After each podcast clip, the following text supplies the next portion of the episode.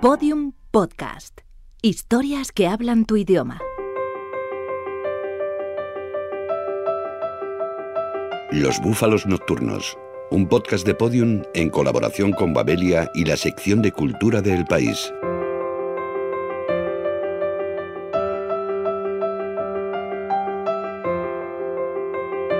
Soy Sergio del Molino, escritor, y mi último libro se titula La España vacía.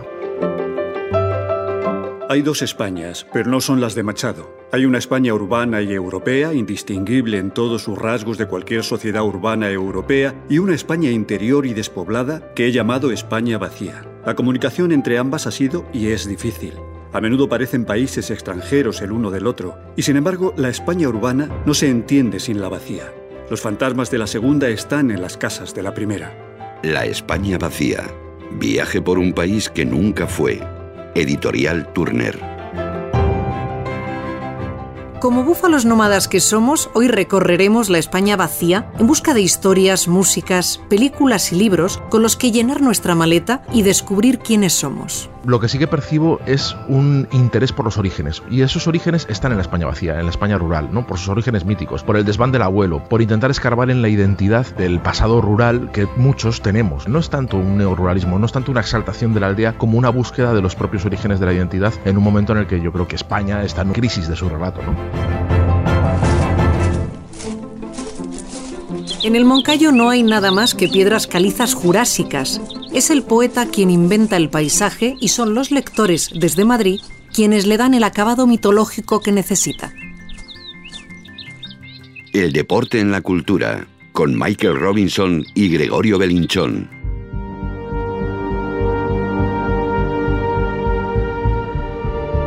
El deporte es una importante faceta de la vida social del ser humano y como tal no deja de ser un producto cultural.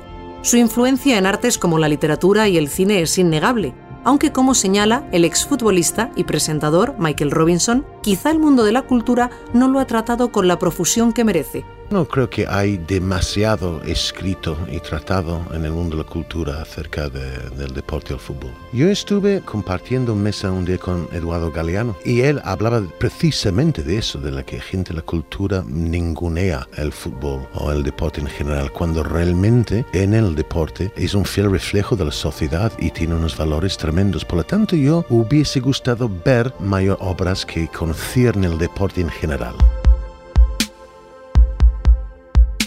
Algunos deportes han ejercido una atracción especial como el boxeo, uno de los más tratados por escritores y cineastas.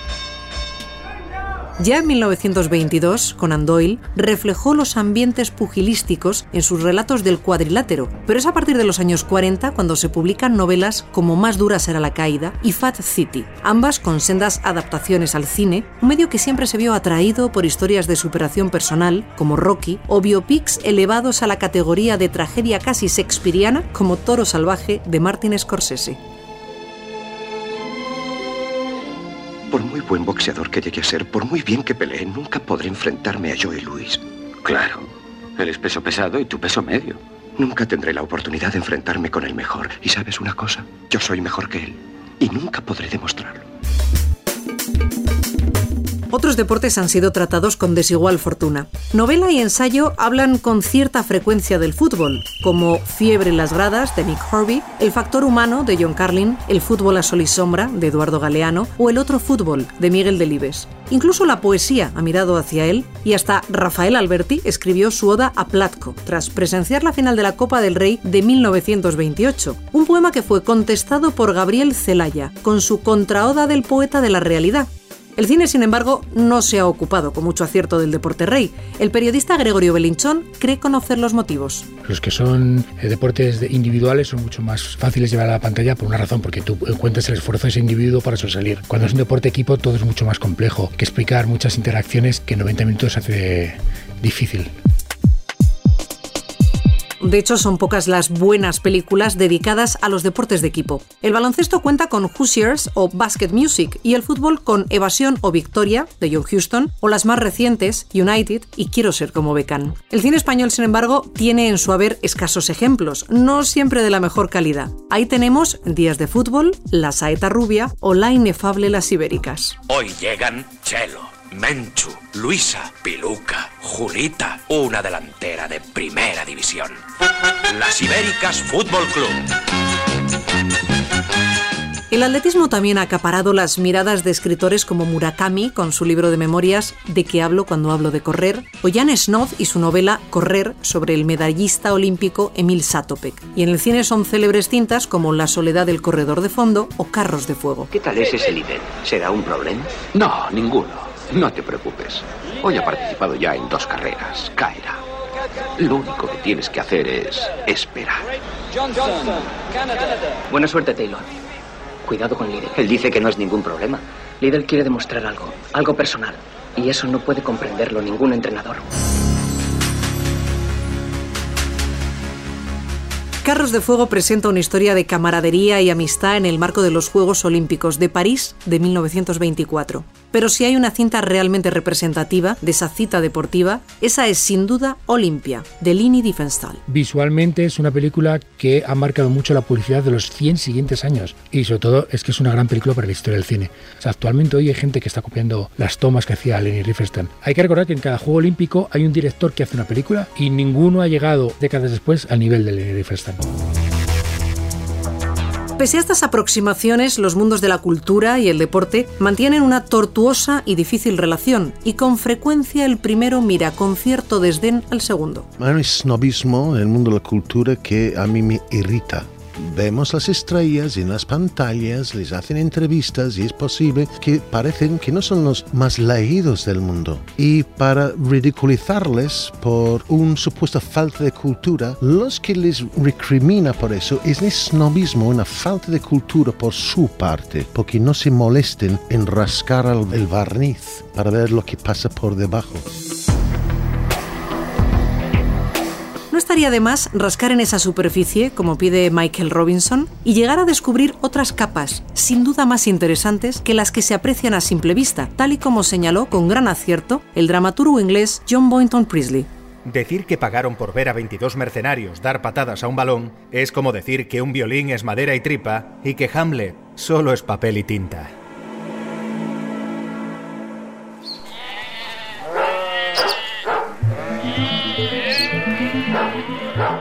Que La Mancha era la parodia de un país y tenía un efecto humorístico queda claro desde el principio del Quijote. Si hubiera escogido un paraje de Castilla la Vieja, no habría efecto cómico. Don Quijote de los Montes de Oca, Don Quijote del Bierzo o Don Quijote de Gredos no tendrían sentido. La Mancha es un finisterrae inmenso donde solo pueden suceder hechos terribles o ridículos. El flamenco de Jerez, con Fermín Lobatón.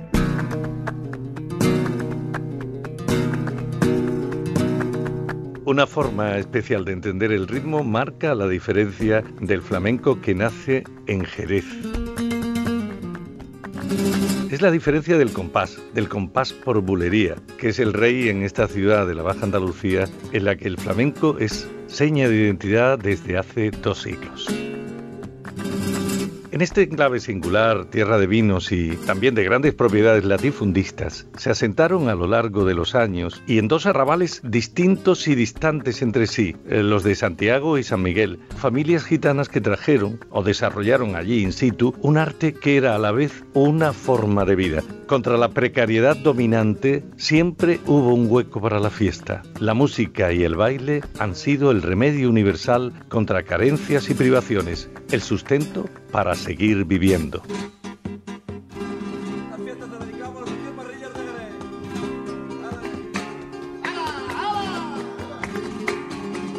En esta fiesta, por ejemplo, grabada en los años 70 del pasado siglo, se escuchan voces legendarias como las de Terremoto, Romerito, Tío Borrico, Diamante Negro, Sordera y Cernita. Es Canta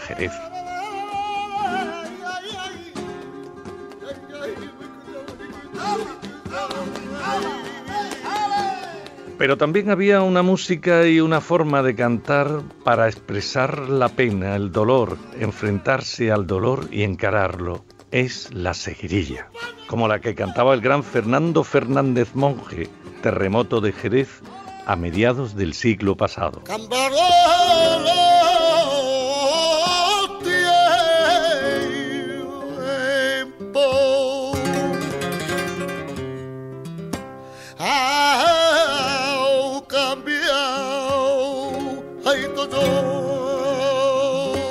Con un eco cavernoso, enduendado y muy gitano, el grito de terremoto de tinte telúrico estremecía de Honduras.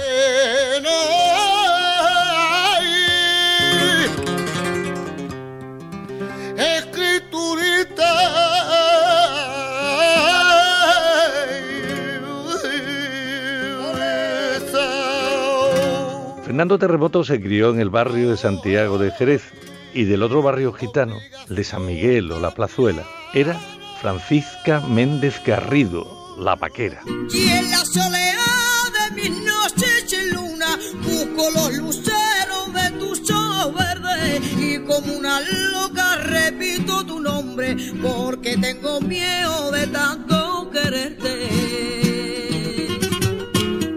La paquera era una fuerza deslumbrante que al desatarse nunca se sabía a dónde podía llegar.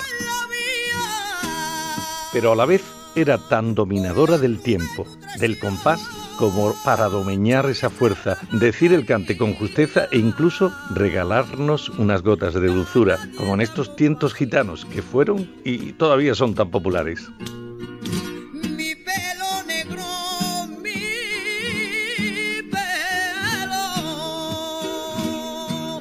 Barrios, familias, fiesta. En esas reuniones familiares de cante y de baile, en ocasiones llegaba el tiempo de, escuchar. En un momento determinado, el patriarca o alguien con autoridad podría llamar a la concurrencia al orden, porque tocaba eso que a veces es tan difícil, escuchar. El cante entonces se ralentiza, pero sin perder su fuerza ni su ritmo interno, y se hace solo con el acompañamiento de los nudillos sobre la mesa.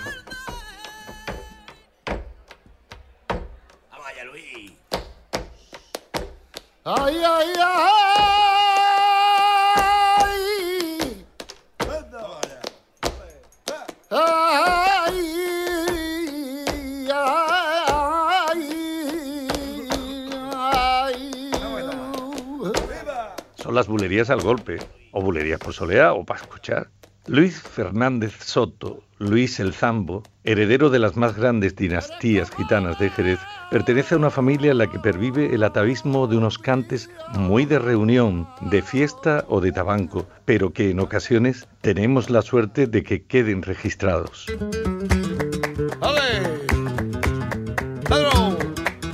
La historia del cante de Jerez está llena de voces que hicieron grande el arte de la bulería.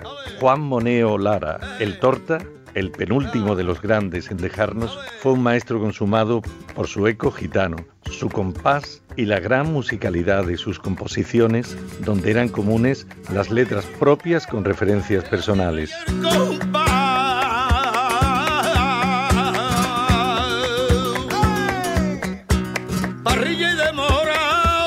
Genial, bohemio, carismático, su eco resonará siempre en la memoria de los aficionados.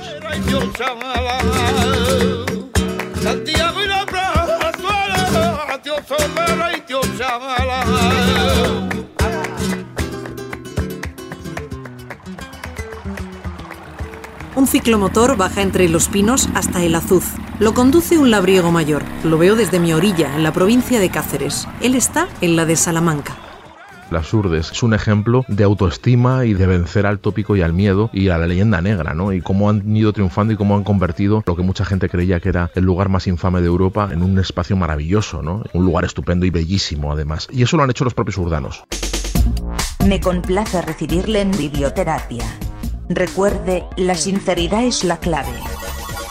Paciente, Natibel Preciado, periodista y escritora.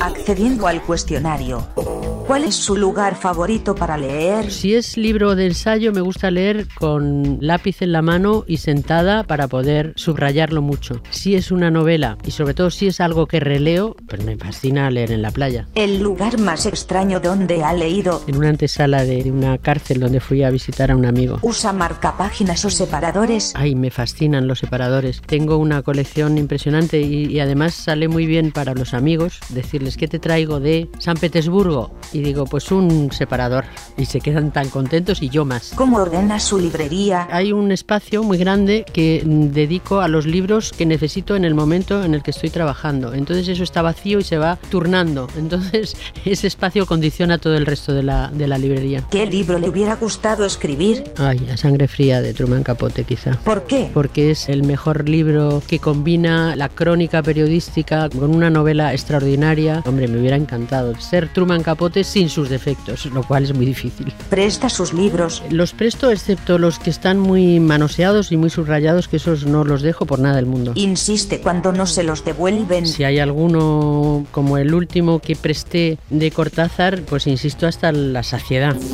Fin del cuestionario. Le recuerdo que puede consultar biblioterapia hasta en el desierto de los Monegros o en la provincia de Soria. Ah, y en Teruel, que también existe.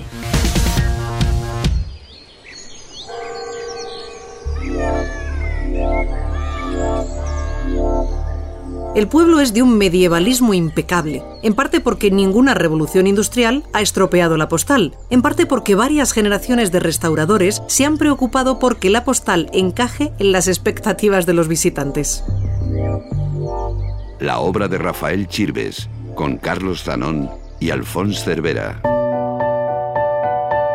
Siempre tenemos como los mismos sonsonetes de que no fue un autor que estuviera suficientemente reconocido. Yo no, no estoy muy de acuerdo. Desde el principio estuvo bajo el paraguas de una, de una editorial buena que siempre tuvo un poco el reconocimiento de autores, de crítica, de lectores. Sí, no es un escritor de sellers, ¿no? Y yo creo que trascendía bastante lo que en otras ocasiones llamamos escritor de culto. Creo que tenía bastantes lectores y me da un poco de miedo que ese éxito compulsivo de Rafa Chirves, de sus novelas últimas, haga que la gente se centre solo en, en, esas novelas, ¿no? Y yo lo que sugiero es que la gente vuelva atrás y empiece con Mimun y siga con todas las demás, ¿no? Es la mejor manera de preservar del olvido a Rafael Chirves, ¿no? Sí, porque además yo creo que es un autor de trayectoria. Todo esto se echará a perder. El trabajo de generaciones, el esfuerzo de años. Y no dejamos nada. Vamos, madre, ¿desde cuándo te preocupan a ti la gente que viene detrás? ¿Quieres saber qué vamos a construir aquí? No. Nada. No vamos a construir nada. Quizá al final eso sea lo justo. Tenía algo que en España parece que es casi mala literatura, que es fijarse en lo que está pasando en el aquí y en el ahora. Exactamente. Sí, o sea, eh, es la sensación de que un autor tiene un mundo interior tan maravilloso que con hablar de sí mismo ya está hecha la novela. Y, y él no, o sea, él trataba de entender qué estaba pasando, las raíces, cómo se comportaba la gente en esas situaciones. Precisamente esa es otra de las cualidades, como por una parte él se destripaba, ¿no? Él se acuchillaba en cada novela y al mismo tiempo, ojo, es que al lector también lo acuchilla, es que el lector se tiene que estar defendiendo constantemente. Mm. Ambos, quien escribe y quien lee, se quedan con el culo al aire, se quedan a la intemperie más absoluta. ¿Cuánto necesitabas ganar? ¿Cuánto es suficiente para ti? No, eso no es justo. Tú has comido del mismo plato y nunca te ha preocupado lo sucia que quedaba la cocina.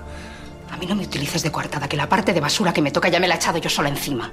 Quizás no te guste este mundo, pero es el que nos ha tocado. Te juro que me hubiera gustado ofrecerte otro. Pero solo he sabido hacerlo así. Sus libros costaban mucho esfuerzo, no solo por la densidad, sino un poco porque cavaba mucho hacia adentro del mismo, ¿no? Y de lo que veía. Pero realmente era un autor que no perdía la forma, o sea, que realmente no tenía la sensación de que fuera un veterano, excepto por el oficio que ya tenía, sino realmente era como muy vivo sus libros, ¿no? Estaba... Sí, siempre decía que nunca estaba escribiendo, ¿no? Que la novela que acababa de publicar era la última. Vinieron Crematorio y vinieron La Orilla y ahora París Austerlitz, ¿no? Aunque la hubiera escrito hace mucho tiempo, ¿no? Estaba, siempre estaba escribiendo o leyendo. El escribano hortelano, ¿lo conocéis? Es un pajarillo que está en extinción. Antes de sacarle los ojos, Se le ceba durante días. Luego se le emborracha con armañac. Se le despluma y se le asa. Lo más interesante es la manera de comérselo. Se coge una servilleta, se la coloca uno en la cabeza. Así. Sí, realmente es para ocultar tu crueldad de los ojos de los demás no es novelista de la crisis. Leamos La Buena Letra o Los Disparos del mm. Cazador, es que ya viene de ahí la crisis. Es que si miramos la fecha de La Buena Letra o de Los Disparos del Cazador, estamos hablando de los años 80 y ya esa capacidad divinatoria la tenía. No estábamos todavía en la burbuja que se descubre con la crisis, porque de lo que trata Rafa Chilves es del género humano, es de la crisis de lo humano. El gran asunto de sus novelas es la lealtad y las traiciones. En sus personajes, en todas sus novelas, aparte de esa idea de la traición, de la lealtad, es como esa nostalgia de, de un momento de pureza o sea, antes de la primera mentira, ¿no? Antes del primer engaño, antes de esa idea de que, en qué momento empezó todo, todo a estropearse o a ensuciarse, ¿no? Como algo inevitable. Te he tratado como a un hijo. Y el día en que muere mi hermano te presentas en mi casa a insultarme, a quejarte de todo lo que no tienes y a echarme en cara todo lo que has hecho. Creo que no había pegado a nadie jamás en mi vida. Claro. No hacía falta. Para eso ya estaba yo.